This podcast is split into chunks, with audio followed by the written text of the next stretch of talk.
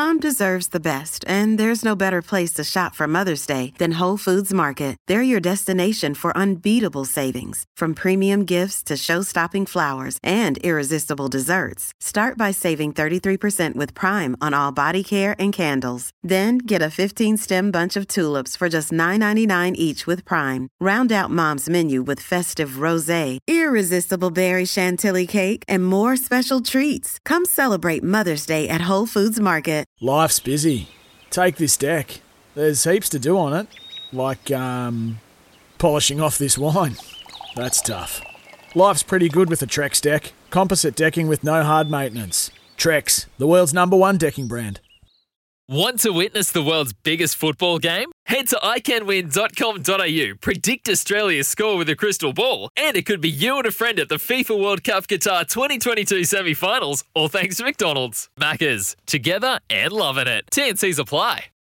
Sport is our religion, and here is Smithy's sermon. Well, as this country pushes towards a level of inoculation acceptable to the government so life can return uh, for all to something close to normality and freedom, can sport play a larger, more prominent role?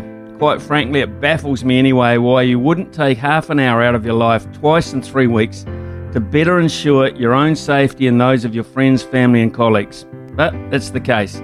The combined efforts to take the people to the jab and more so the jab to the people deserve a better and faster ratio success. So why aren't Mr. Jabby buses as popular as Mr. Whippy trucks anyway? We're increasingly seeing no jab, no job headlines and stories, and no jab, no entry requirements in restaurants and cafes. When will we see them? At supermarkets, the busiest places of all. So, how about this? No jab, no club. No jab, no basket. No jab, no pass. No jab, no ball. No jab, no jab.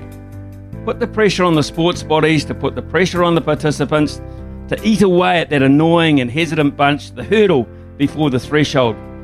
It's necessary networking. Sport shouldn't be an escape to escape, more a chance to enhance. Surely we are all past the friendly reminder stage in all of this and much closer to the prerequisite.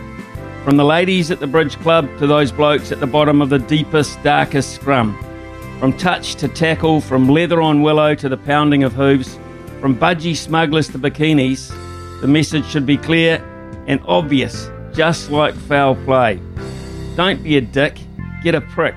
If you haven't already, come on, you sporties. Take one for the team.